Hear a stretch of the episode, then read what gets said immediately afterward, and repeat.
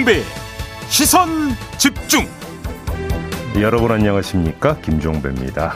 북한이 어제 대륙간 탄도미사일 ICBM을 발사했습니다. 우리 군도 지대공 미사일을 발사하며 대응에 나섰는데요.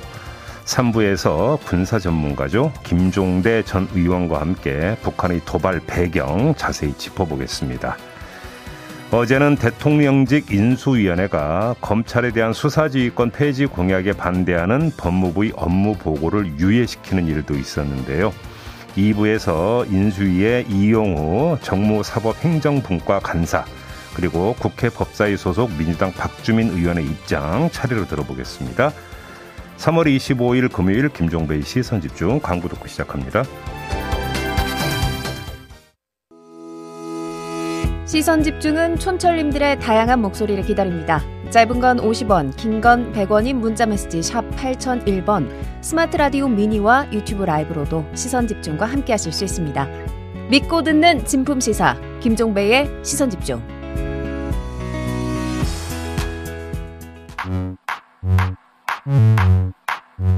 뉴욕에 뉴욕 타임즈가 있다면 시선 집중에는 JB Times가 있다 촌철살인 뉴스 총정리 JB Times 네, 오늘은 안동진 PD와 함께 시선 집중의 문을 열겠습니다. 어서 오세요. 네, 안녕하십니까. 오랜만에 인사드립니다. 네. 안동진 PD입니다. 네.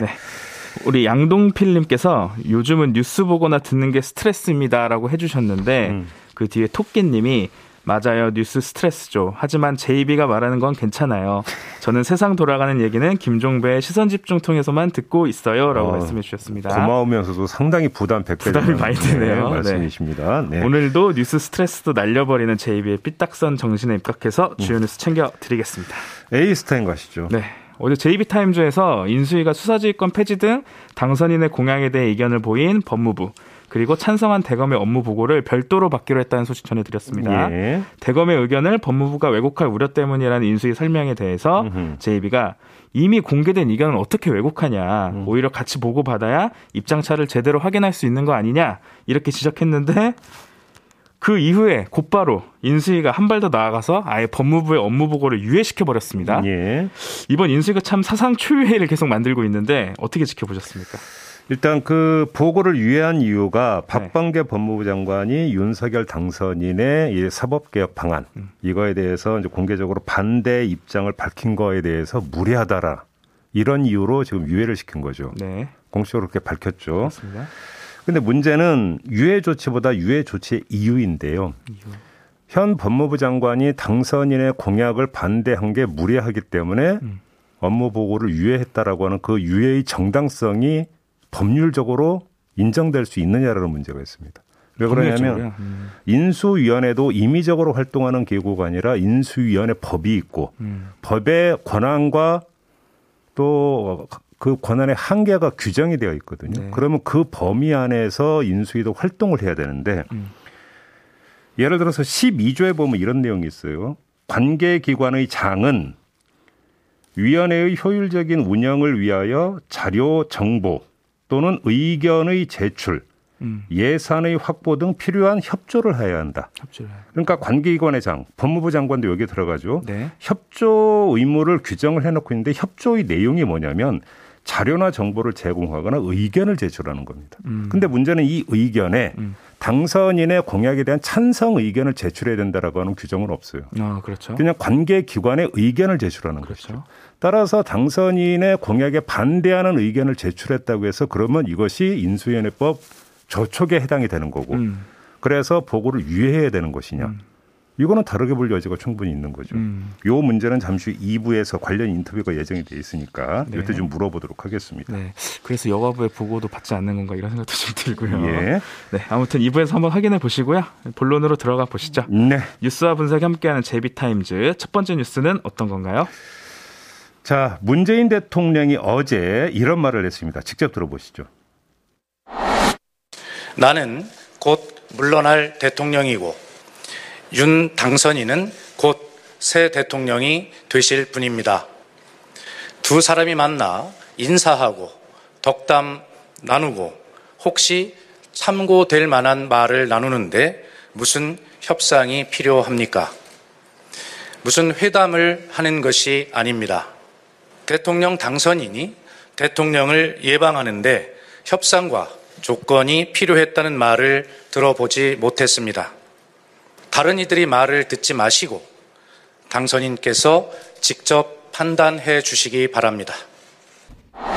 네, 박수현 국민소통수석이 대신 전한 문재인 대통령이 말인데요. 네. 윤석열 당선인은 또 이런 말을 했습니다. 들어보시죠. 원칙적으로 그 차기 정부와 4년간 일해야 될 사람을 마지막에 인사 조치하는 거는 그거는 저는 바람직하지 않다고 생각합니다. 당선인이라고 하는 거는 부동산 매매 계약에서 이제 대금은 다 지불한 상태 아닙니까? 등기 명의 이전하고 명도만 남아 있는 상태인데 아무리 법률적인 권한이 소유권이 에?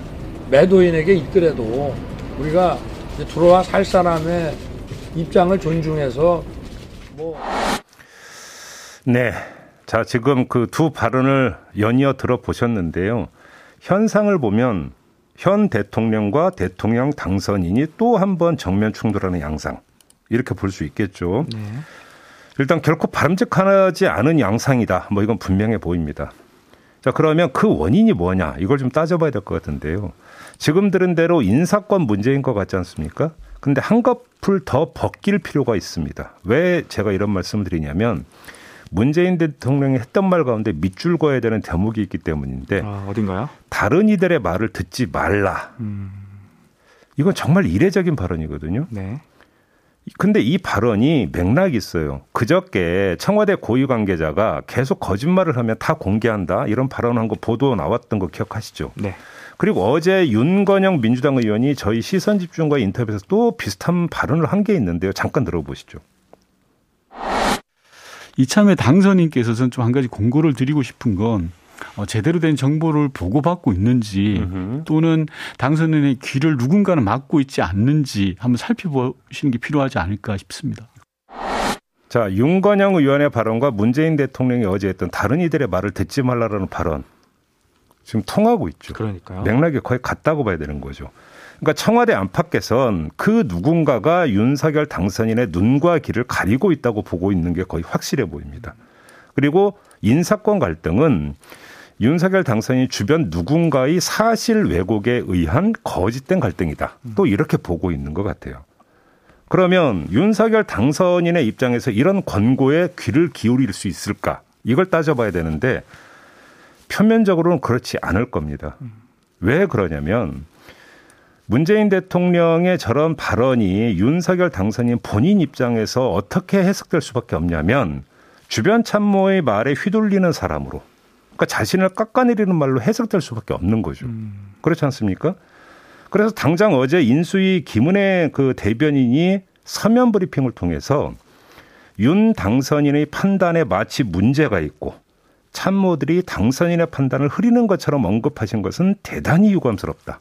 이렇게 밝혔거든요. 이렇게 밝힌 이유도 당선인이 지금 주변의 말에 휘둘리는 사람으로 간주되는 거에 대해서 분명히 선을 그어야 되기 때문에 이런 입장을 내놓은 것이라고 봐야 되겠죠. 네. 따라서 표면적으로 이렇게 맞받아치는 모습을 보일 수밖에 없을 텐데 문제는 이건 겉으로 드러나는 모습이고 안으로 대통령이 저렇게까지 이야기해? 진짜 뭐가 있는 거야?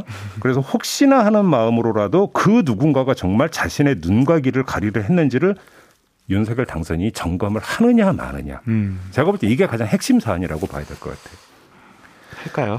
근데 윤석열 당선이 정말로 그렇게 할지 안 할지는 뭐 지켜보기로 하고요. 네. 다만 한 가지 점만 전해드려야겠는데 윤석열 당선인 주변은 벌써 움직이기 시작했더라. 이 말씀을 함께 전하는 게 당선인 측 핵심 관계자, 핵관이 또 등장을 하는데요. 네. 당선인 측 핵심 관계자라는 사람이 머니투데이하고 통화해서 이런 말을 합니다.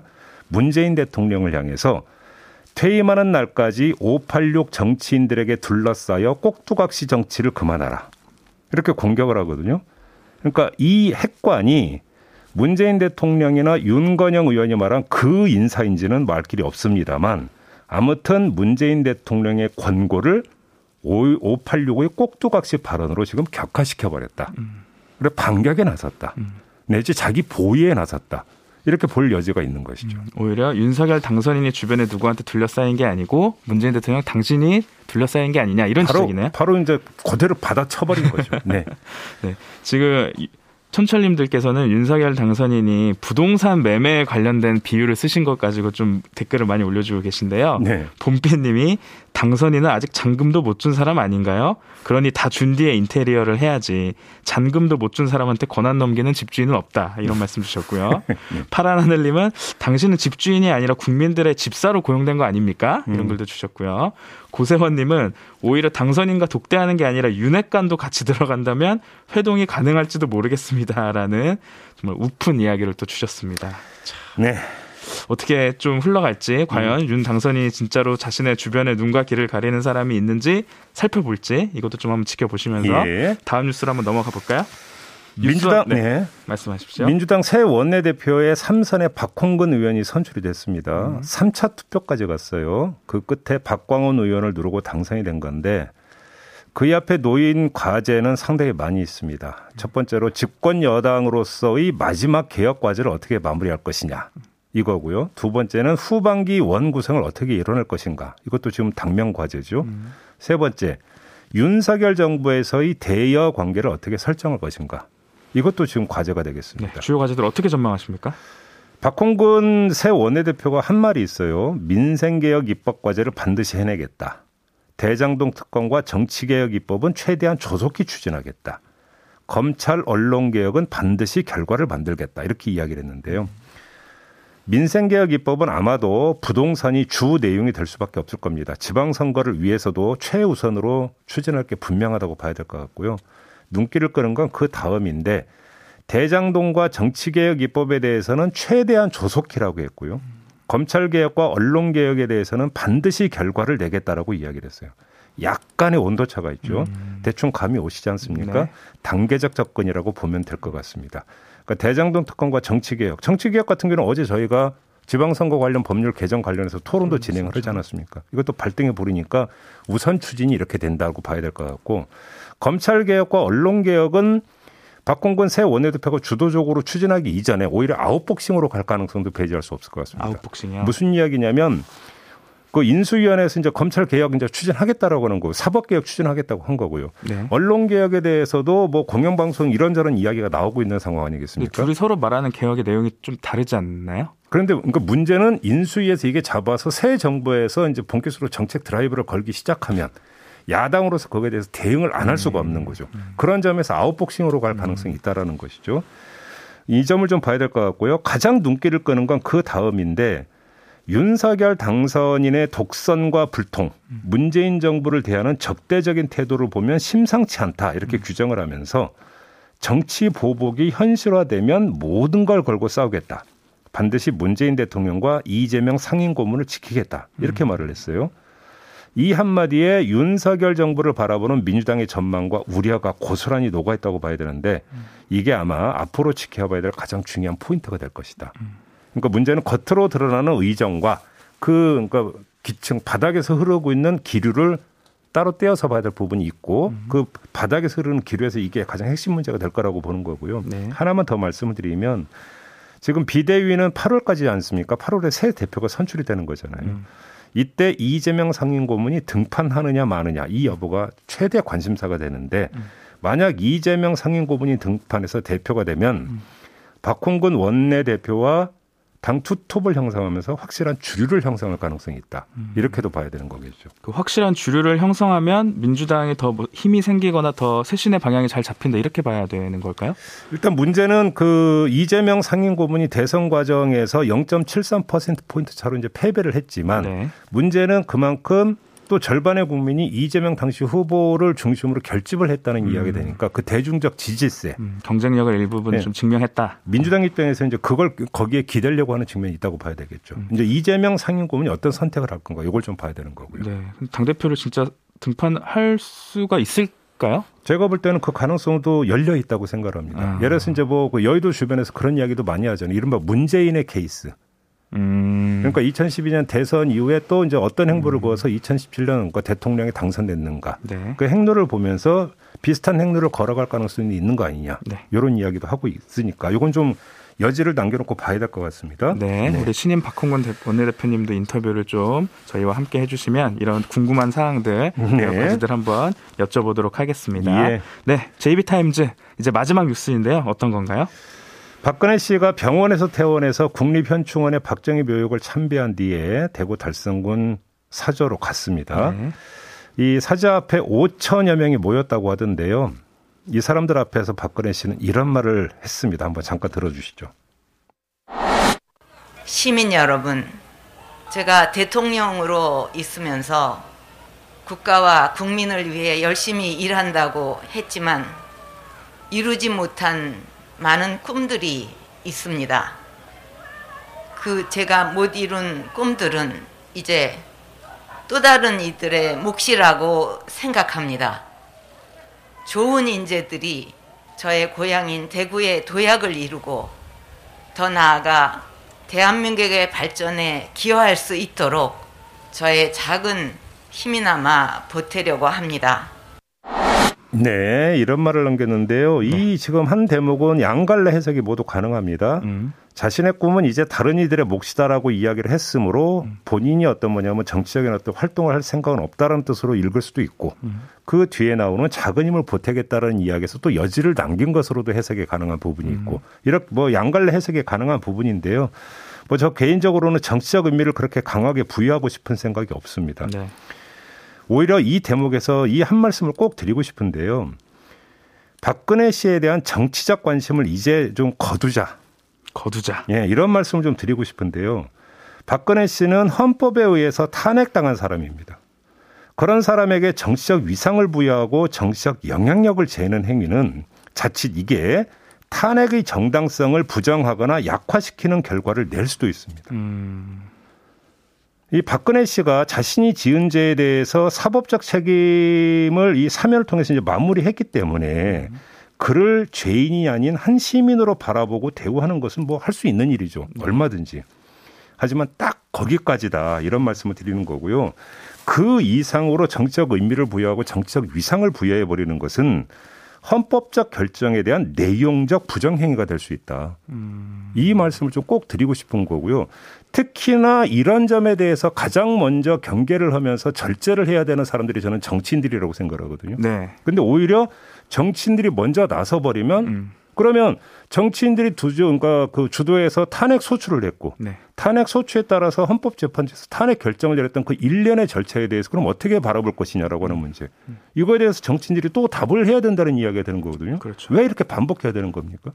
근데 어제 뭐 그 현장에도 많은 정치인들이 또 나가 있었고요. 네. 이제 뭐 김재현 최고 이제 저희 식구였다가 이제 아니게 되었는데 그 박근혜 마케팅에 나선다 뭐 이런 얘기도 있고 음. 측근인 유영하 변호사까지 대구시장 출마설이 나오던데 정치권에서 가만 안 놔둘 것 같은데요. 그러니까 뭐 예를 들어서 유영하 변호사가 뭐 출마를 하고 말고는 그거는 헌법상 보존된 개인의 기본권이니까 네, 그거에 대해서 뭐 여기서 하라 하지 말라는 얘기를 할 수는 없는 거죠. 네, 그렇지 않습니까? 다만 박근혜 씨에 대해서 인간적으로 뭐 그 박근혜에 대해서 어떤 감정을 표하고 이런 것은 똑같은 국민으로서 할 수 있는 일이라고 저는 생각을 해요. 다시 말씀, 그러니까 지금 제가 말씀드린 건 제도 정치권에서 음. 제도 정치에 몸을 담고 있고 헌법과 법률에 의거해서 정치를 하는 사람들이 음. 헌법에 의거해서 파면당한 사람을 그 대상으로 해서 다시 정치적 수명을 부여하는 행위는 이거는 탄핵 결정에 대한 내용적 부정으로 그 규결될 수밖에 없는 거니까 그건 경계할 필요가 있다. 이 점을 말씀을 드리는 거죠. 네. 정치권이 정말 경계를 해야 될 텐데 솔직히 잘 자신은 없는 것 같고요. 네. 3756님이 저는 정치적 메시지가 되게 크다고 봤습니다. 음. 제가 못 이룬 꿈들을 또 다른 이들의 몫이다. 자기의 세력이 이룰 거다 뭐 이런 뜻으로 해석했다 이렇게 생각을 하신다고 하고요. 네. 데이지님께서는 윤석열 당선인이 만나러 간다는데 두 사람 만남 꽤 어색할 것 같습니다 이런 의견 주셨네요. 좀 그- 그러니까 그 만남이 과연 적절한 만남인지도 저는 따져봐야 된다고 생각을 합니다. 음 전직 그냥 대통령의 차원일지 예를 들어서 그냥 그 뭐 이제 그 뭐 건강을 안 좋고 하기 때문에 뭐 위로를 하고 할 수는 네. 있는 부분이라고 보는데요. 거기에 조금이라도 정책 의미를 부여한다면 음, 대통령 그러니까 뭐 예를 들어서 수사팀장으로서 직접 수사를 했던 사람인데 이런 문제를 떠나서 네.